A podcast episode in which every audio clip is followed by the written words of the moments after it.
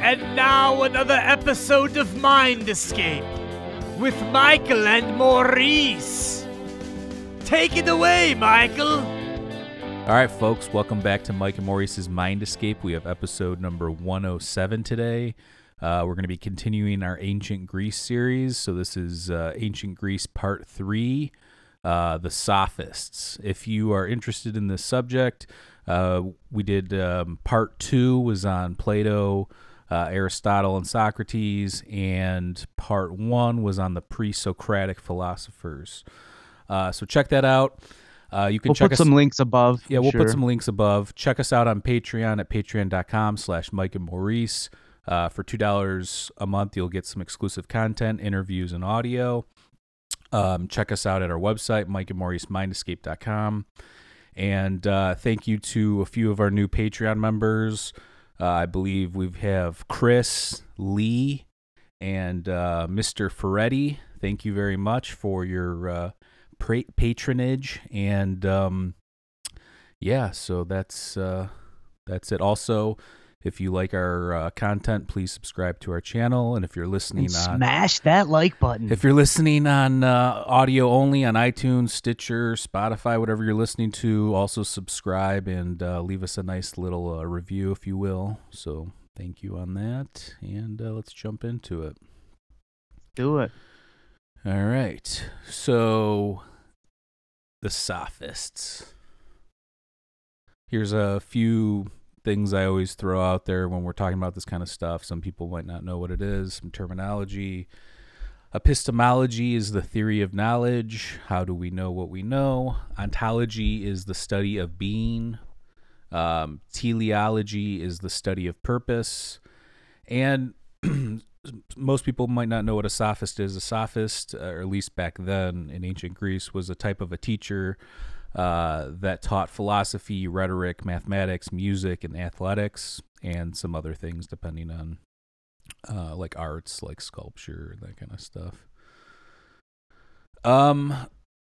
So again, they were a type of a teacher during ancient the period in ancient Greece during the fifth and fourth centuries uh, BC um, always for pay, uh, whether they were giving a public speech or teaching students or tutoring um, some rich and powerful guy's kid. Uh, they were always uh, being paid. Uh, they were philosophers and intellects. Um, the sophists would basically teach these young men how to win uh, dialogues and debates using rhetoric, philosophy, natural science, and mathematics. Some would teach athletics and music, depend again depending on what was going on. Plato's Uh-huh. dialogue, sophist, uh, was the first critique of what a sophist actually was. Um, so before Plato's dialogues, sophists were not really thought of in like a a negative way or um, like oh that guy's just doing that for money kind of a thing or he's got no virtue he's just it's Yeah, they weren't criticized. they're just giving knowledge they're they're teaching people how to win arguments and give them knowledge to do what they need to do uh, but not but ultimately they're not leading these students to what Socrates or Plato or Aristotle would consider true knowledge um poo poo poo poo poo they believed being a philosopher was something separate from being uh, a sophist. So again, Socrates, Plato, and Aristotle um, are kind of saying, "Hey, we're different in some ways than these people." Even though this, a lot of the sophists are intelligent, um, they are they are teaching some of the youth. It's not they're not teaching them in a way that is ultimately leading them down a path uh, of I guess figuring stuff out themselves. They're just giving them what they need to know. Um, yeah, they're giving them tools to argue. Apparently. yeah. Again, Plato, Socrates, and Aristotle, they believed it lacked virtue since they were teaching these young men um, rhetoric to be deceptive in dialogues and, again, just to win the debate. So it keeps coming back to this common theme that there was this sole purpose of them doing that, and it was for either money or compensation. It almost reminds me of those like you know like a lawyer that uh is always taking the the sketchier cases. Um, I would They must have, they must have had a couple of them that were bad to, to, I would equate it generate to- these ideas though. yeah, I would equate it to some other things, but we'll get into that in a little Like bit. Like a Better Call Saul type, and then they Uh, ruin the whole. They ruin it for the whole bunch almost. Yeah, but it's not. Well, I guess I get what you're saying about how in Better Call Saul, Saul's deceptive and he tries to. Um, He's taking more of the criminal cases, even though Yeah, he, I wouldn't he, even he say that- know. This this wasn't criminal what they were doing though. So, but we'll again, well, it's, Right. it's more of like a moral, ethical type of a thing. Um, Uh huh. So, but it must be also pointed out that Aristotle could be considered a sophist and a hypocrite, since he was the paid Hey. he was the paid tutor of Alexander the Great. Um, he never actually accepted money from King Philip, who was um, Alexander the Great's father. Uh, but what he did was his hometown was destroyed by King Philip's Stagira in uh, Greece, and ki- he had King Philip like rebuild his his hometown basically. So there was some sort of a compensation exchange, but it wasn't him accepting money or becoming rich. It was just, hey, you ruined my hometown. Please come back and, and fix it, and then I'll teach your son, kind of a thing. Right. Right. Um, again, and Athens was the main hub for all these sophists, as well as all, a lot of the other stuff that was going on during the time. All right, going on to the next one.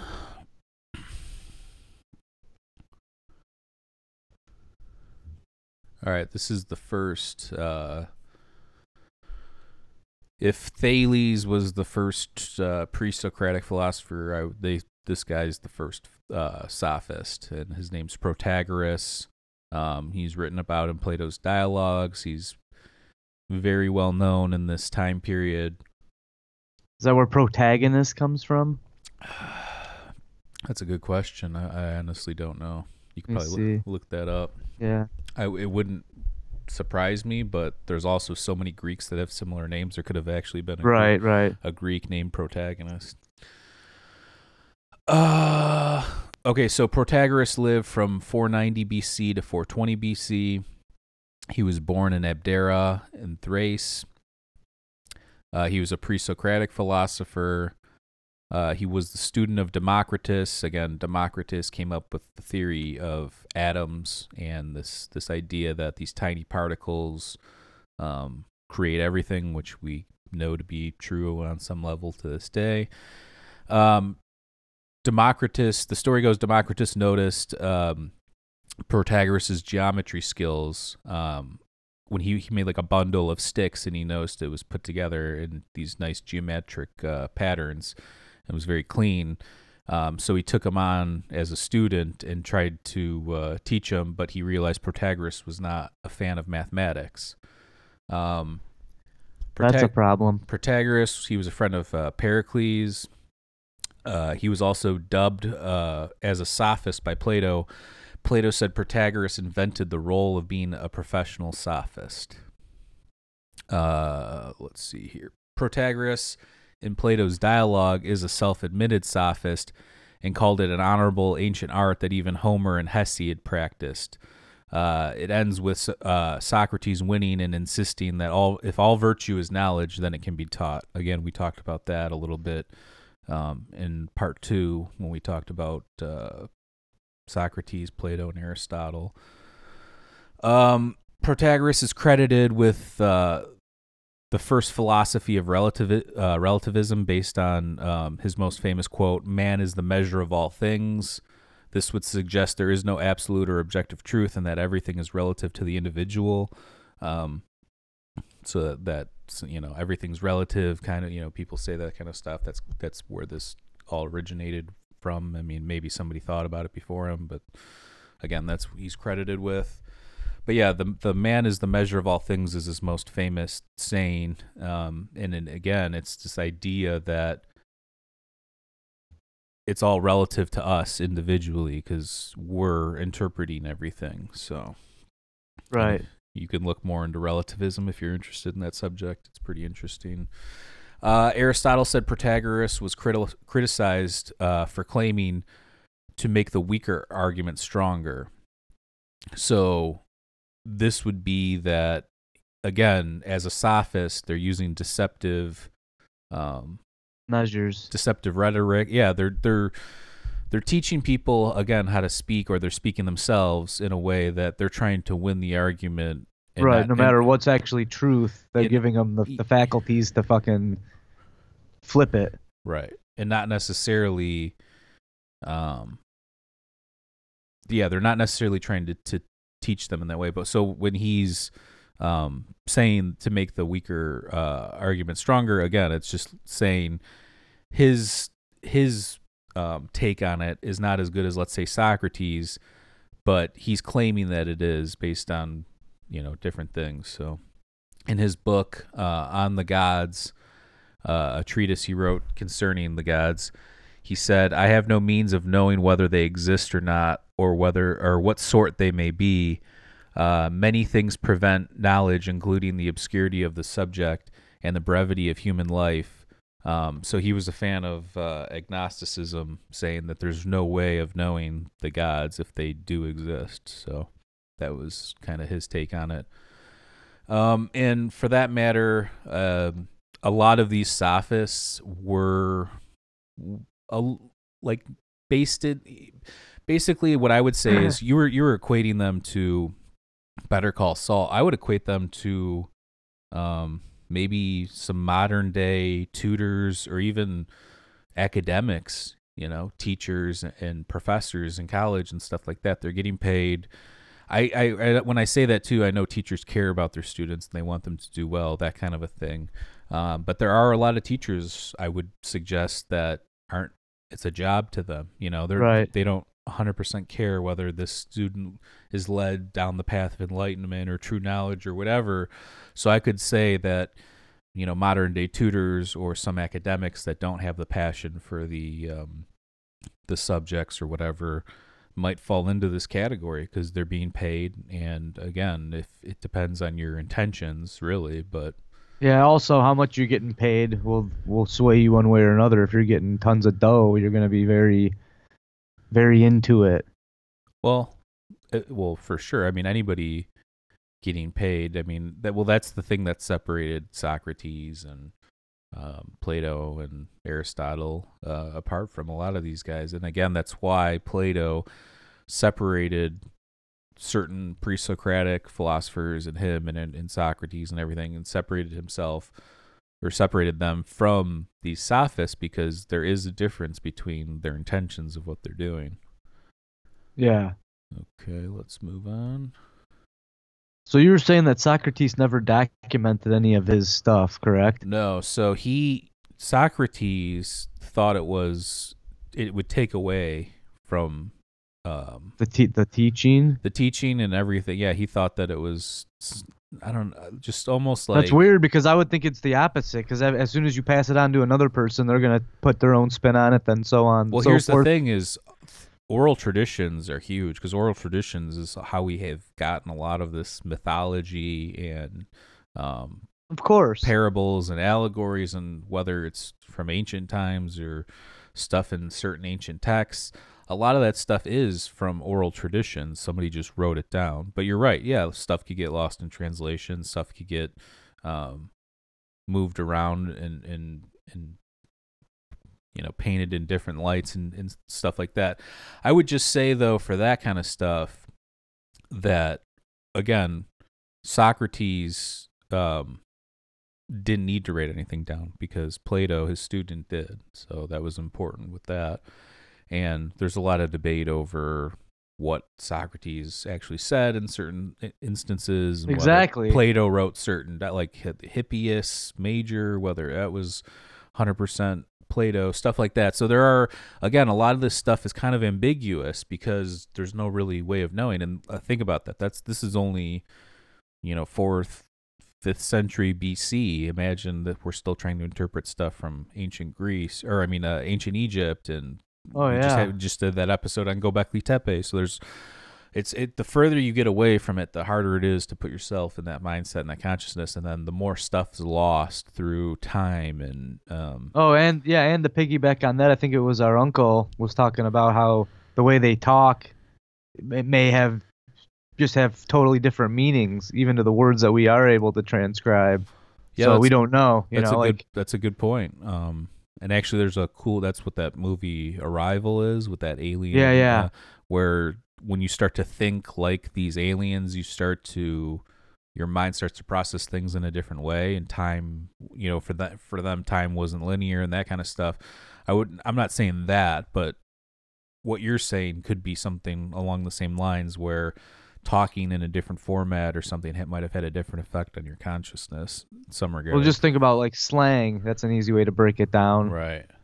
You say Or something's hi- bad. Even it looking at like a mean good. hieroglyph, it could mean like ten different things. So Right. okay, so uh, Gorgias, um, he lived from 483 BC to 375 BC. That's right. This dude supposedly lived to be 108, nice. 108 years old in ancient times, which is crazy. I know I'm doing the math in here. I was like, yeah, guy's got a ni- nice little life there. I'm sure there's some debate around that too. Again, a lot of the stuff's ambiguous, but so pre-Socratic philosopher, sophist, and uh, rhetorician.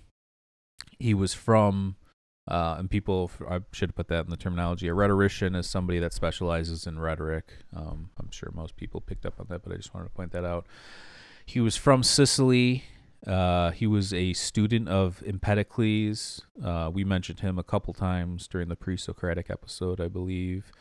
Uh, he is considered the father of sophistry, where Protagoras might have been, you know, the first or whatever. Um, Gorgias was kind of like the top dude that that did it. He's kind of like the Socrates of sophistry. Um, All right. he was credited with the idea of paradoxical thought ex- and expression. He also developed some rhetorical uh, innovations involving structure. He developed and taught a distinctive style of speaking, and he was good at speaking. So a lot of these sophists were um, really good speakers. That was part of it. They could teach people how to uh, um, publicly speak, and some of we'll get into. There's some of them that started to get into the political realm of things and um but yeah so and there's a debate over whether he was a nihilist based on some scholars interpretation of his work um the, the thing that they bring up is this thing called uh, uh, on non-existence um and it's like a, a lost um a lost piece uh, that he wrote. And it says first that first that nothing exists. Second that even if it exists it's in uh inapprehensible to humans. And third that even if existence is apprehensible uh it certainly cannot be communicated or interpreted to one's neighbors. So it's like saying life's unfathomable there's no way of understanding it and there's really um but in a way we know like a nihilist is more you know Yeah. modern modern days it's it's considered something a little bit different which we talked about in the metaphysical episode that we did So he do- he did or he did not believe wa- in it- God. no well he's it's like on no it's again it's one of those things where it's probably not the case there's no he sees no way of understanding or knowing and just like how um protagoras was more uh agnostic in the sense that he's saying that there's no way to ever know gorgias is saying there's no way to even know what's what at all pretty much um It's pretty interesting. his uh, rhetorical works are an encomium of Helen, which is like a, deven- a defense of Helen of so, so Helen of Troy is considered this like evil woman who launched a thousand wars and yada yada yada. We've all heard it. Um, and his encomium on Helen is like a defense of her. So he's saying, "I'm so good at rhetoric, I can now um, even defend Helen of Troy, which nobody could have done, pretty much." Yeah, isn't that Angelina Jolie? I don't know what sh- there's a there's a She a was movie- in Troy. Oh yeah, I don't. I forget that. I haven't seen that movie in a long time. Um, defense of uh, Palamedes, he wrote, and um, the Ephestaphios, uh, or is it Ephe- uh, Ephida Theos? I think that's how you pronounce that. Uh, Plato named one of his dialogues Gorgias based on a Socratic dialogue uh, where sophists are at a dinner party. Um, and again, this is one of the common themes is Plato going back and forth with the sophists throughout all the dialogues.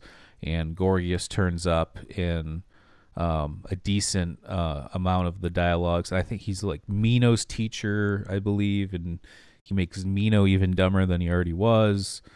Um, and yeah, there's again, he's got his there's a um, dialogue called Gorgias, and there's also um, he's popping up here and there and there. So uh, good stuff. Again, if you haven't read Plato's dialogues, there's some good stuff on there. Obviously, most people know the Republic, but Gorgias is probably one of the better ones in my opinion. Um, and I mean, I guess it just depends on what interests you with all this, but so yeah, he was the he was the top dog. He was, you know, if if uh, let's see here, if Socrates is um, God, then this dude would be the devil, and not in the sense that he's just evil. He's just adversarial. Um, well, he promotes all the stuff that uh, Socrates was against. Pretty much, but again, they ha- they not that they're good or bad. Right. It doesn't seem like this is that evil. I think there's a level of respect, obviously, though, um, in in what they're trying to do. Like Socrates and Plato, they understand what's going on. And I think that you know, I'll talk about some of these guys. Some of these guys are a little bit dumber than other ones, and some of them are more respected than other ones, and they they have different you know levels of what Plato. Not that Plato's the end all be all, but that's how we know a lot of, about all these people is because of Plato. So.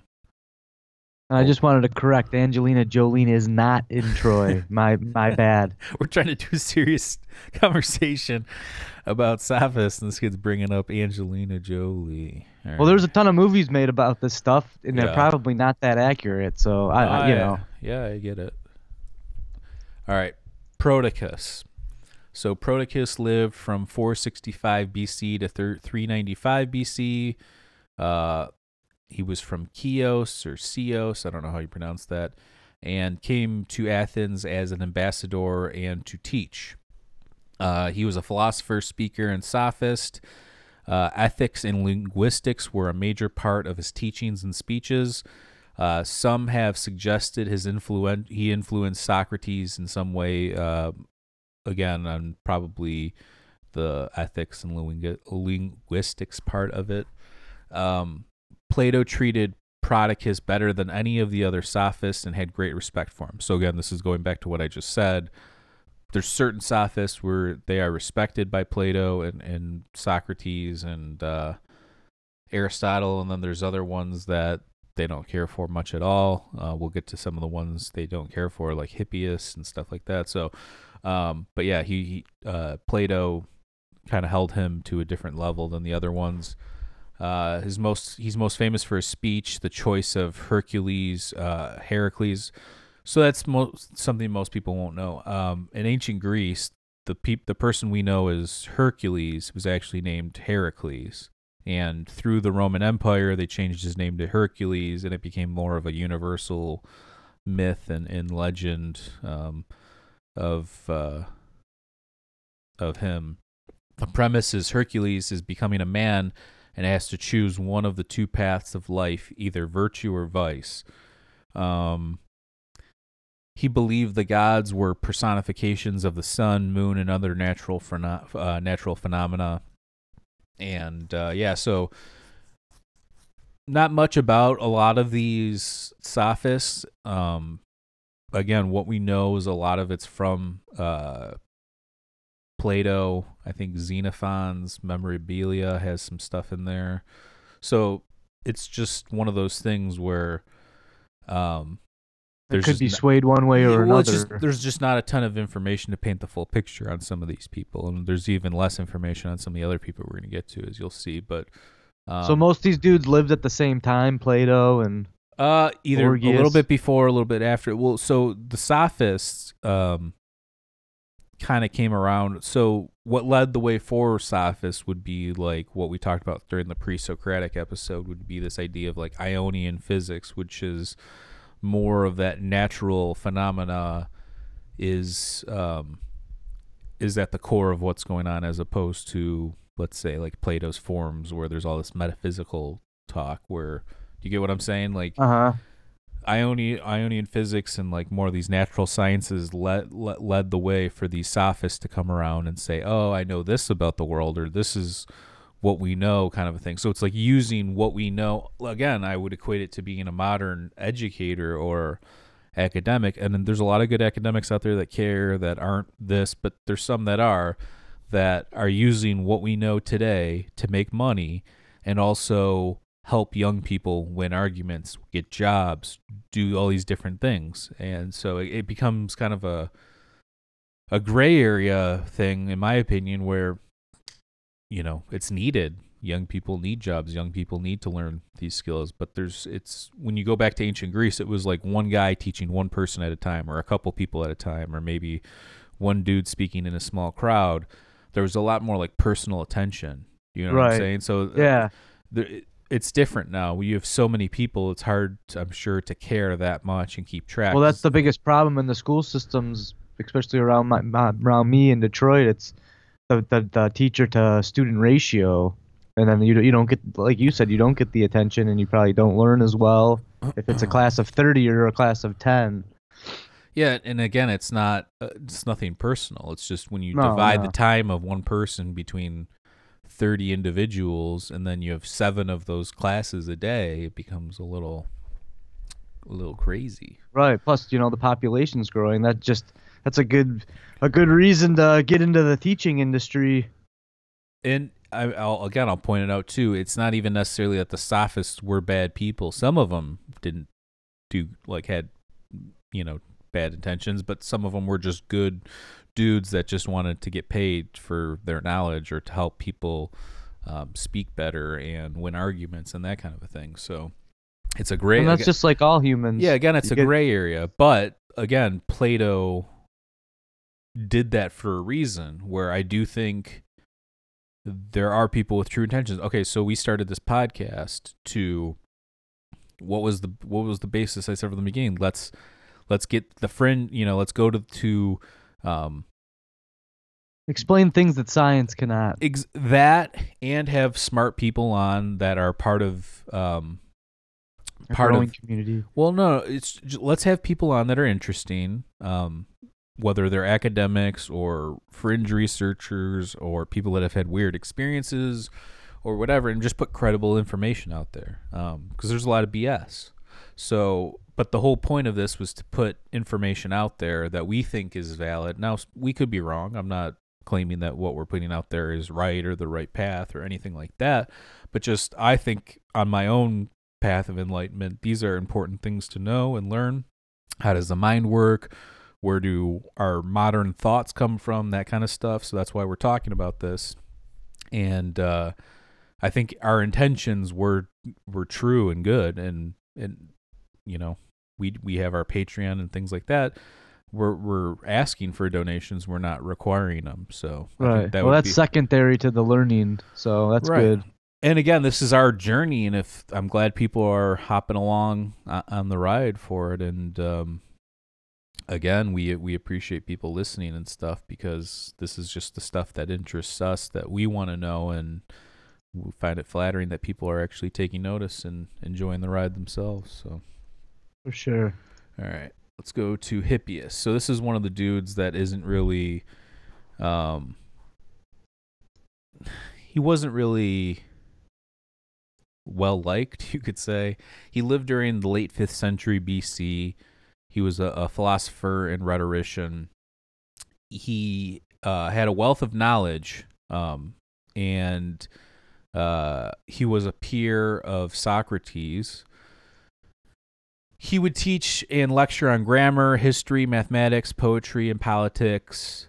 Uh, Plato thought he was uh, arrogant, self-centered, and uh, wrote the dialogues Hippias Major and Hippias Minor based on those qualities that he had. Especially, I think Hippias Minor was specifically more about him being um, kind of uh, vain. I guess it would be a good word. Uh, he was credited with the concept of natural law um, and the idea that natural laws are objective and universal and independent of human understanding.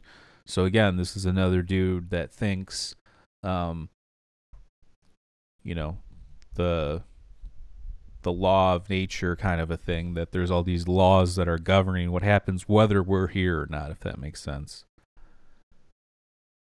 Hmm. Do you get what I'm saying? Yeah, kinda. Because some would argue that without uh, without the observer, which would be us, we're the only living things in the universe that we know of, right? Uh, Uh-huh. That are intelligent, other than the animals and stuff like that. But just take us for an example.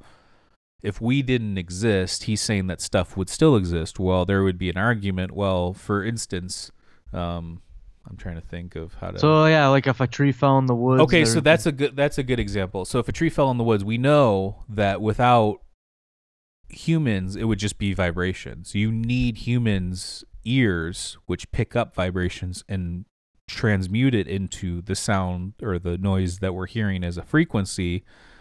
Without us, it's just a, it's just vibrations. It's just energy. yeah. So it's, it's so if a tree falls in the wind, there's nobody here. Does it make a sound? No, it doesn't make a sound, but it makes vibrations. Okay. Um let's see here.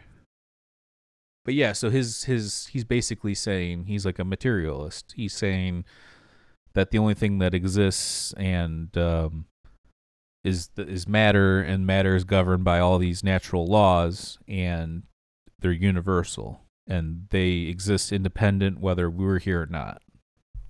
So that could uh, apply to the simulation theory. Um, no, I don't think so because it's it's not. Well, I, again, that's dicey because what is a simulation? It, Well, I'm I'm just saying that there's something set up and there's there's For- rules to it. again, for a simulation, we've talked about this. For a simulation to even exist, it has to be a copy or a recreation of something that already exists. Okay. Yeah. So you can't just come up, oh, it's a simulation. Well, what is it a simulation of? Well, when you say like the the that things apply to rules, that's what I kind of think of. That there's something that been implemented, Well, could. and then within that world or universe, certain laws apply.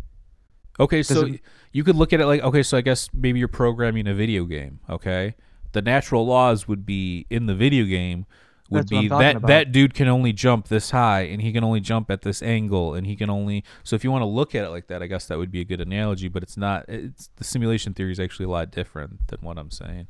But Okay. Well, no, but that's that's what I think about because then when when you talk about people that you're like, why did this person die or why did this person get you know a disease or something? If there is a God, well, he, he created this this this world for us to live in. right, Now, all the things that happen inside that world, he cannot he can't mess with. If you're gonna, you know, do get get hammered and go drive your car, then the you might pass away. right. He doesn't have control over that. He just put the building blocks in play, and then from there we run with it.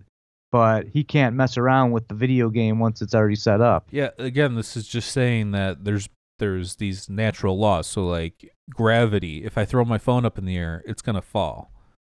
Right. And whether I'm here or not, let's say an animal tossed or flung something up in the air, it's gonna happen whether we're there or not. That's Yeah. Let's. It's there's a physical world outside of our independent of our being, and that the things are governed by certain laws. Is what it's saying.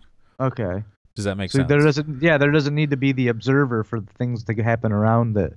Right. I mean, that's a whole different other story because you can go down the rabbit hole with that one. Is does anything even need to exist for this thing to still be there? And nobody, you can't answer it. There's no way to Right. answer it because even if everything's here now and we're observing it, we wouldn't know what would happen if nobody was there. Not observing it. Yeah, exactly.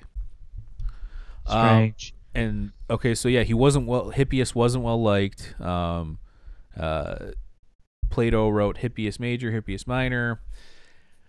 He also there's some that suggest that Hippias's knowledge, while he had like a ton of it, uh, was superficial and it lacked depth in subjects. So you could say that maybe since he was, um, he had such a wealth of knowledge and it was spread so far, um, over different subjects that maybe he overextended himself and didn't really understand some of them is how I would interpret that. And I I look at that now. Um I try not I try to avoid that myself. So it's we we so this podcast we do a d- decent amount of different topics. Most podcasts have one specific focus, whether it's if it's a comedy podcast, everybody's trying to be funny. If it's a uh, philosophy podcast, people are just talking about philosophy the whole time. We cover philosophy, psychedelics, the mind, consciousness, um, space, the universe, uh, ancient civilizations, esoteric stuff. You know, we cover so many different things that when I learn one of these, so we, you know, we're doing this series on ancient Greece. This is what I was reading at the time. I was reading all the books. I was doing all the research. I was also listening to audibles and different translations on things. So you want to get a good overview of the subject. But if you know, I've listened to plenty of podcasts, and sometimes there's people that skim over stuff, or you can tell that they don't have a tenuous grasp on what they're talking about. So, um, Right. we try not to do that. I, I, I- I push myself not to do that. It's, it's, it would be easy to just pull one of these topics up and just start talking about it, but it's a, it's another thing to actually research it and kind of go through it the way that we're going through it systematically. The reason why I'm doing that with these slideshows is to um, so people can look at the visuals if you're on YouTube and if you're listening. Um, it's something interesting to listen to in somewhat of a chronological order and systematic order. Oh, for sure. Yeah, and then you have the document to go back to if you need to touch up on things. Yeah, but again, um, he just he he most likely was kind of like a jack of all trades. So you can be good at like uh, a hundred things, or you can be great at like one thing. What do you think about that as far as that kind of stuff goes? Do you think it's better to be really, really good or great at one thing, or do you think it's good to have like a general base? I don't know. I, I wrestle with that all the time between landscape photography, writing the comedy, this show. But I, I think the human brain can handle a lot of things. Um, I think the human brain's capable of doing stuff that we're not even fully tapped into at the moment. But at the same time, if you look at people that are great, we'll take like a Marlon Brando or uh, actually, Jared Leto would be a good example because he's a really good actor, but uh, you know, is he a very good musician? Some people would say yes, some people would say no, but he, I, I, I think most people would agree that he's not as good of a musician as he is of an actor. So even if you do wear a lot of different hats, you're usually going to gravitate towards one thing. Um, that being said, you can be good at a lot of different things, especially with art's such a big umbrella. Jim Carrey's a phenomenal actor, and he also is a pretty damn good painter. So when you're do- creating art, if you but figure out how to tap into that, truly a comedian, though. well, yeah, that too. But I've seen him in some serious movies, uh, like The Truman Show. When he's uh Yeah. under that, he's playing a real role. He's pretty dang good at it. So I think that he's actually been able to tap into the artistry, whether he's playing Man on a Moon, you know, and he's taking the embodiment of uh, what was that guy's name? Oh, uh, The guy f- Andy from Taxi. Andy Kaufman. If you watch the documentary about that, this guy really got into that role. So I just feel like whatever he dives into, he goes balls to the wall, and uh, I think you're, it's possible to to be good. It's rare, but I do think you could be good at a lot of different things. But you're saying be great. I think you got to spend those ten thousand hours on something See, I, to really become a master. I've really been thinking about that too. Um, while I agree with you on uh, on the one point that to truly be like next level, you got to really focus on that one thing. I think it can also be detri- detrimental in, in some ways, and I'm just gonna point that out.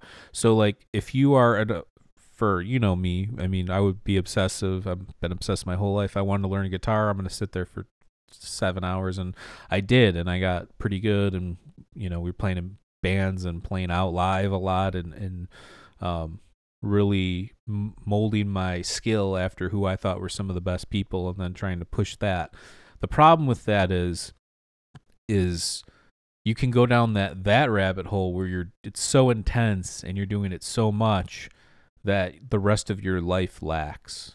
Um, and you become less inspired. So as a musician, I'm sure you know this. The more you like practice certain songs or maybe you're writing a song and it's just becoming frustrating, um, you kind of lose a little bit of the creativity as where if you put it down, let's say I was trying to learn a song, I couldn't figure it out. I put the guitar down, I go I go out or I go to work or I go to the park or something, I come back and oh, all of a sudden it's it comes easier to me. And I think that's how you would look at that is a lot of these things in life where it's almost like a nice mix is better, in my opinion, from what I've been um, doing. I, I love music and uh, I still once in a while will play the guitar. Um, Yeah, I think you can bet be uh, worn out with something for sure. Look at Jerry Seinfeld. He talked about it. Well, when he was making Seinfeld, he was so intensive that he pretty much burned himself out on it, and he hasn't made a show set. Well, he has the that comedians and cars thing, but that's just a whole nother. It's not on a set. right. It's more free flowing and things like that. But yeah, I think you can wear yourself out. Music's really hard because when you're working on a song day in day out and you hear it a million times, the magic from that tune's gone. So then you really have to have kind of, you really have to trust your instincts that the song's even good in the first place because right. the beauty of it's kind of thrown out the window. Same thing with jokes. You tell a joke, you start crafting the joke. You got to really believe in yourself because the, the the joke, the laugh, the magic behind it goes out the window after you hear it 50 times. So Well, no, and yeah, it's interesting. it, it- but it, again, it comes back to this thing where it's like, do you, you know, do you want to be the the Michael Jordan of something, or do you want to be, um, you know, some some dude that's you know, I, I don't even know who to like a uh, Rick Fox, where you're a basketball player. No, it's a bad example because he wasn't really that good at basketball. But it's just somebody. Okay, so like Some high school basketball. well, when I say coach. Michael Jordan, you know this guy. He was first of all naturally talented, but then he also the hours. I'm sure that he must have put put into all the little, the little moves and the little, uh, uh, little uh, yeah, I mean they were talking and- about Kobe Bryant wouldn't leave. Oh, Kobe even when the Bryant too, great example. These these dudes were masters of their craft, and they put in the time and they put in the hours, and it showed off. You know, they uh, or it paid off. They've won. I you know both won tons of championships, and they did an amazing job. Where Michael Jordan might be considered the best, Kobe Bryant second best, and they both had incredible work ethic. So I think work eth- work ethic is definitely part of it. That's a skill. Well, it's like It is. Everybody it is a skill like- in itself. I, I don't. I personally, I have to push myself. I don't have good work ethic, and I don't think that's a secret to anybody that actually knows me in real life. Um, we do the show, and I, I, because it's my passion right now. I definitely put more effort into uh, this than any of the other extracurricular stuff I do. But at the same time, you know, it's just one of those things where, um, you're right. It, work ethic is it, work ethic itself is a actually a good skill to have, and it's something that you have to work at. I think I don't I don't know if people are born with that. To be honest, Well, the first thing I would say is figure out what what you're have some kind of inkling at. So if you can draw, you know, a bird pretty accurately, you go, "Oh, I'm a pretty good artist." That's step 1. Now, to become a Da Vinci or Monet, you got to really take it to the next level. That's when this procra- this persistency of the of your skill comes in. So, it's not just being okay at it because someone that's worse of a drawer at, at first than you they might have that other skill of putting in the hours and crunching and, and put, really crunching down and and putting in the effort then they'll surpass you sooner or later so it's it's the weighing of both those things obviously michael jordan he, he was decent at basketball or he was he was better than decent he had a, he was good he was decent. he had an affinity he had an affinity for it no but was it wasn't he the one that like didn't make his like high school team or yeah, something yeah, yeah. so But- obviously there was a point where it's the, the, the skill has to meet the work, and that's where these people excel at. Because otherwise, I think that I mean I, that's what I think the real gift is. Because there's so many people in the world. I, I truly think that everybody could be great at one thing, but it, it comes down to the point where what are you going to do on a Friday night? Are you going to sit there and, and shoot a million three throws, or are you going to go out with your friends and have some brews? right, That's where the that's where the the the, the genius comes in. right. No, I, I I 100% agree. I've always, you know me, I've always been that kind of person. You know, I've never Uh-huh. been a real big partier. Or even during our party days, I was always kind of, you know, Well, I'm not saying going out and having a brew once in a no, while. but you know, but for for years, when you, no offense, but when you were party partying, I mean, this is I was doing this kind of stuff, not necessarily this specifically, but um, whether it was playing the guitar and playing in bands and practicing a few times a week, or recording music, or you know, all that kind of stuff. While you were doing that, that's what I was doing, and I'm not doing any of that now. So it's almost like a waste of all that time and energy. But I think that's part of what you like what you're saying. is like there is this one thing that everybody is good at or can do. And I, for music, I felt like I was good, but I wasn't good enough to be one of the greats. And it's so hard to get discovered as as it is to then think that you were going to get discovered. Um, even if you're good, is is a different story. I know people that are phenomenal at the guitar that don't even play in front of people, so it's just one of Oh, those things. probably some of the best musicians are the ones we don't even know about. Exactly. Oh, I when I worked at Guitar Center uh, when I was younger, there was there'd be six year olds coming in that were better than some thirty year olds sometimes that had been playing for twenty years, and there were some people that just would blow your mind from time to time. You're like, how are you not famous? Um, Uh huh. So that exists out there for sure. We got off topic though, so let's get back on here. We'll go to the next slide. So hip Friday Ram with Mike and Maurice. So Hippias, not a good dude.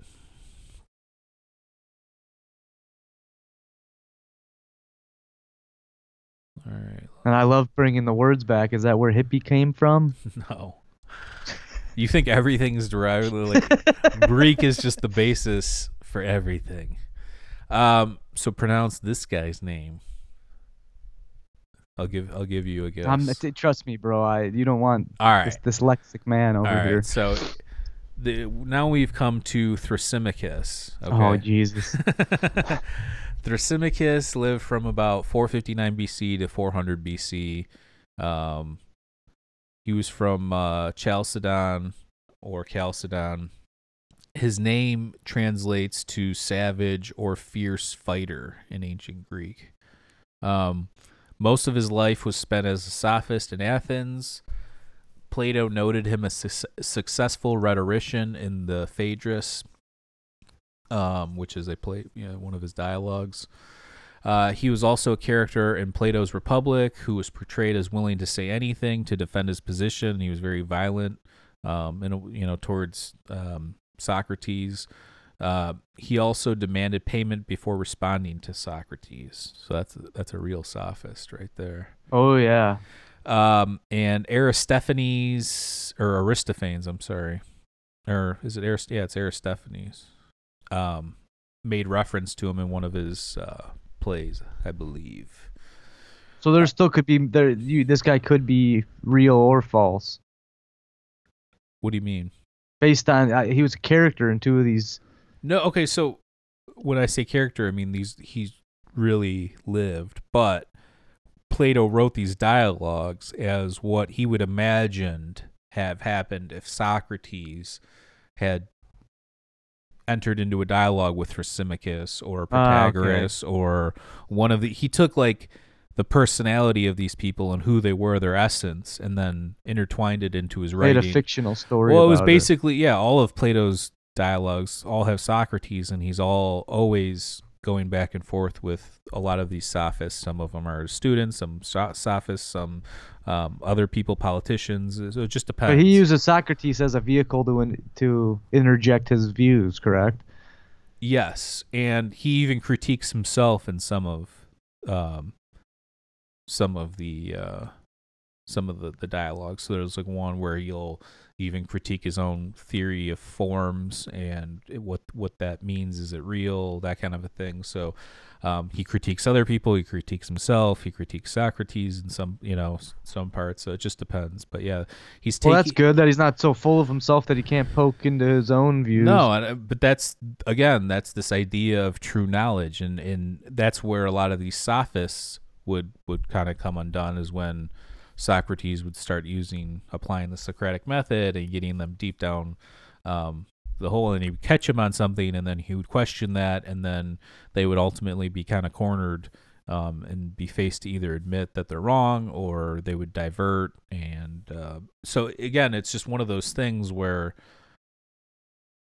Oh well, you were asking about Plato writing, but so again, Plato wrote all these.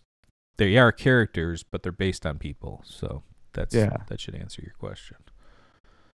And, and some of them are ambiguous. There's plenty of these people that I've looked up where it's like, um, this guy may or may not have existed, but if he did, this is when he would have lived, and it's it's it's one of those things. So Well, I was just thinking maybe that could be the case with uh, Thermatic. What's his name? Thermatic? Thrasymachus. Thrasymachus, just because he's a, he's a character in a multiple different stories. Yeah.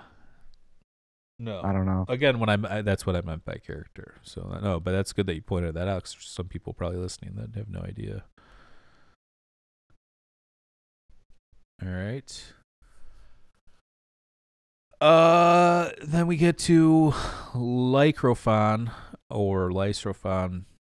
Uh, he was a student of Gorgias. Uh, Aristotle called him a sophist. Aristotle also mentions him in uh, Aristotle's uh, treatise Politics. Um, he may have been one of the first proponents of the of a social contract theory. Um, he said communion is the cause of the unity of knowledge and the soul. Um, he pondered whether part and the whole are are one or more than one. So that's kind of confusing, but I guess it makes sense when you read it. He pondered whether the part and the whole are one or more than one. So it's an interesting way to think about it. So if you took the earth and then the universe, is that one or is that more than one? I guess kind of the thing. That's how I read that. All right, let's move on here. That one didn't have much beef, but we'll get to uh, this guy, uh, Antiphon. Uh, lived from 480 BC to 411 BC. He was from Rhamnus. Uh, he was known as Antip- Antiphon of Rhamnus or Antiphon the Orator. Uh, he was the first of 10 Attic orators and uh, logographers. He went, uh, a log- logographer is somebody that like writes speeches for people. Uh, I should put that in the terminology too. He was active in the political scene in Athens. He was a statesman and a rhetorician. Uh, he may have invented giving political speeches in front of people, so he might have been one of the first guys to get up in front of a audience or a group of people and speak on politics. Um, let's see here. There, uh, there is a long-standing controversy over whether he is the author of some of the uh, sophistic works, including a treatise called "Interpretation of Dreams." Um, some suggest there was another antiphon. Um, so I guess I mean this is saying that antiphon there could have been two antiphons. This antiphon that was good at speaking and political speaking and writing speeches and stuff, and uh, a different antiphon that was more of a sophist, probably probably teaching something along those lines but it could be him too. Again, this is the ambiguity or am- ambiguity that I was talking about before with all this stuff, where you can cross references. You know, you can look at uh, Wikipedia, you can look at the Britannica, you can look at some of the uh, the commentaries and the, the Audible stuff and all that. It, it it all kind of circles around the same information. Uh, let's see here he was a professional speechwriter for incompetent people. So if somebody had to speak in front of people, he would help them, that kind of a thing for pay. Um, That's still going on today. yeah, yeah. I mean, most of the politicians, I assume, have speechwriters. I'm sure Oh, yeah. there are some that write their own, but I would imagine. Well, they definitely have an editor. I know that. Yeah. Um. So that's that dude. And here we get to Cratylus, one of your favorites. Yeah, baby. Um, we mentioned Cratylus a couple times during the pre-Socratic episode. Um, he lived in the mid to late fifth century. Some suggest he was somewhere around the age of Socrates or Plato. Um, according to Aristotle, who mentioned Cratylus in his treatise Metaphysics, Plato was interested in Cratylus's philosophy before he found Socrates. So, uh, Cratylus had somewhat of an um, impact on Plato.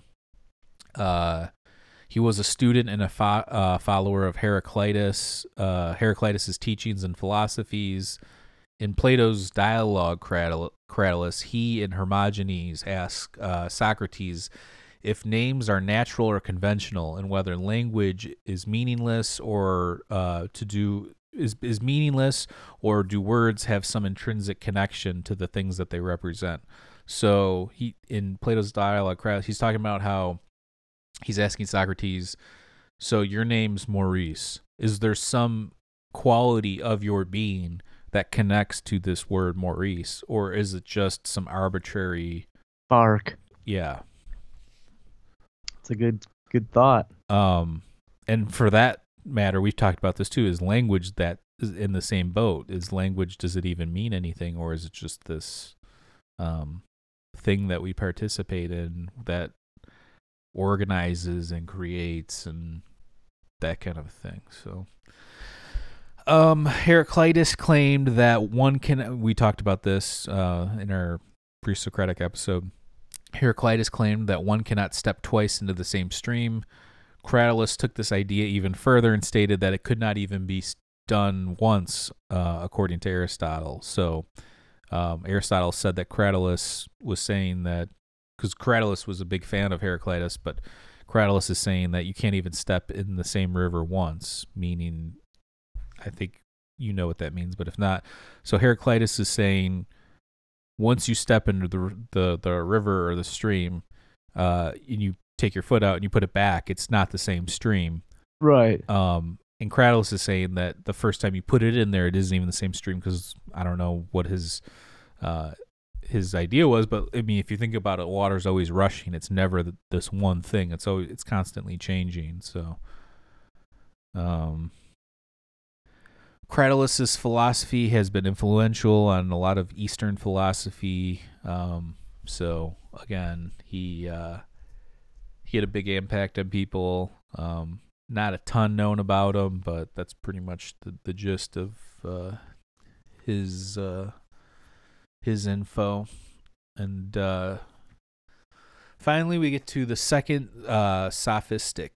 So, uh, That was the first wave. yeah, that was that was the first wave. So we have all of the ancient Greeks from, like I said, the fourth and the fifth century BC.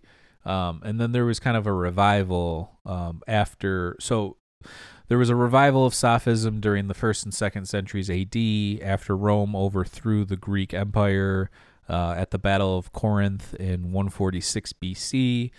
Um, the second Soph, or you know, the revival of Sophism, uh, the focus was um, oratory and rhetoric. So uh, again, political speaking and rhetoric were were kind of the main the main uh, hubs of this revival. Um, it was a mix of Greek and Roman sophists during this period. The inspiration was the first wave of, of the Greek sophists, so the, a lot of the inspiration and the knowledge and the ideas and the rhetoric and all that stuff was kind of taken from the, the first period. Um, some noble sophists from this period were uh, Philostratus, um, Herodes or um, Hero- Herodes Atticus, uh, Aelius Aristides. I don't know how to pronounce all these names. Yeah, Uh, God bless you for even attempting. Favorinus, uh, Lucian, Plutarch, uh, Nicetas of uh, Smyrna, and Dio Christon or Chrysostom, I believe is how you pronounce that name. Uh, Cicero, who's a famous uh, Roman philosopher, blamed Plato for creating the negative attitude towards sophists. Uh, Cicero was a rhetorician and part of the revival of sophism. Um, so he Cicero saying that if Plato um, didn't portray the sophists in, in a negative light, there wouldn't be this issue with the whole thing. Uh, but he blames Plato for separating um, philosophy and sophistry. Uh, let's, let's see here. Roman elites preferred to be taught Greek history over their own Roman history. So that's what I was talking about. How they took a lot of the teachings and stuff from the first wave of the ancient Greek sophists, and then that way of thinking. Um, they obviously saw some sort of value there over their own history. So, and that's pretty much it. Beautiful. Do you have any other questions or? No, that was a good uh good little lesson on all the sophists. The sophists. I still am just I still think about what Plato's deal or not Plato, what Socrates' deal was. Like was there some did so, some sophist must have did something wrong to him or Well, if you, I mean, in, in if you actually read the dialogues, he's not like mean to any of them. They're not. It's not like it's a dialogue is not a debate, not even necessarily. It's not. It is in a way, but it, it's a debate something different. A, a debate takes into account like emotions and your your appeal to certain things. A, a dialogue is just straight back and forth trying to get at truth kind of a, a conversation and a lot of the stuff when he gets into these dialogues with people he's just asking them questions to help understand where they're coming from but also start to um transition them into answering what he wants to know which would be what do you think about this topic? And then if they you know so for instance if he let's say he's having a conversation with uh um Protagoras, you know, they're they're debating on virtue and all this stuff, and then um, Protagoras is saying, "Yeah, I teach a little bit of this and a little bit of that," and there's some of the the sophists would appeal to what they knew Socrates would want to hear to kind of get them out of out of the woods a little bit. However, he's going to keep driving home that point until he gets at what he's getting at. So, like in the Protagoras, um, the whole point was to get at the fact that if all nerd, if all virtue is knowledge, then it can be taught. Okay. So if if he's always trying to get to the point where he's n- not winning in the sense like, "Oh, I got you," kind of a thing. It's more of like a Collective understanding. He's helping people arrive at yeah, at like a new almost like a paradigm shift in a way, maybe not a been, Yeah. been as severe, but like, oh, okay. It's it's the thing where you get to the end and you're like, "Oh, that makes sense." Or, "Oh, Yeah, that, yeah. that person got me." Have you ever had a a, a, a discussion or a debate with somebody where at the end you're like, oh, they just got me. That that was better than what I had to say. That kind of a thing. It's of course, yeah. oh, Socrates was always kind of coming out on top in that regard because he wasn't doing it for money and he wasn't doing it. He actually has thought deeply about these topics and these subjects, so he knows where to go with them. As whereas some of these people, again, there's maybe a surface knowledge or maybe they do have true knowledge, but it's since the intent's not pure, then there's still that he's you know Socrates will always have that ethical upper hand or that moral upper hand. All right. And he's not accepting money, so all of this is because he has a love of wisdom and knowledge. So, but Yeah. so so and again, and the reason why he didn't write anything down is because he thought it would take away from, and you know he wasn't a fan of, of um, writing. So, and some people weren't, and there's a lot of um, there's something to be said about oral traditions as well too. So, um, but that's kind of that. So this was part three. Again, if you're interested in this stuff, we did a part one on pre-Socratic philosophers, some of the first uh, philosophers of ancient Greece. Part two was on uh, Socrates, Plato, and Aristotle. And Yeah, maybe we can build a little playlist for them. and number three is going to be yeah, that's not a bad idea. Number three is going to be on uh, megalithic structures. No, the of- sophist is number three. or uh, sorry, number number three was the sophist. Number four is going to be megalithic structures of Greece, and then I think number five is going to be uh, the Eleusinian mysteries, and number six is going to be um, uh, mythology, Greek mythology. So Nice. if somebody has another suggestion too of some interesting part of ancient Greece that they want to see covered, you know, send us a message or something. We'll try and throw we it in squeeze there. it into an episode too. But that's what I'm thinking is, you know, a six parter with those are the the main ones that interest me. Um, so Well, I think you've covered a lot of the stuff and all the stuff we haven't. We'll get to in the next three. Halfway through this little mind journey here on Mind Escape. and then we'll move on. You know, we'll we'll do ancient Egypt and um, maybe maybe ancient Rome too, and we'll go through some of the ancient civilizations and uh, and do it that way. Very Um, good, sir. But yeah, so check us out at um, Patreon at patreon.com slash Mike and Maurice for $2 a month. You'll get some exclusive uh, content and interviews. We do recently, I just put one up, uh, an extension of with Laird Scranton from the episode we did with Laird on Gobekli Tepe. Uh, also, there is a extra little bit there on there with Bruce Fenton, I believe, and uh, so yeah, there's some newer stuff I've put up there, and we'll be adding stuff on there here in the next couple weeks as well. So check that out. Again, thanks to our new patrons, Chris, Lee, and uh, um, Mr. Ferretti, and uh, that's it. Oh yeah, like us um, on here and uh, hit the subscribe button because I don't say that enough. even though we're not really after that sort of thing. But Right, but we sh- we need to feather it in throughout. and uh, if you're listening to this on an audio audio podcast, please subscribe. And if you're listening on iTunes, please leave us a nice little, uh, you know, review. So, and uh, that'll do it. Have have you you guys a uh, a happy Beautiful weekend? weekend.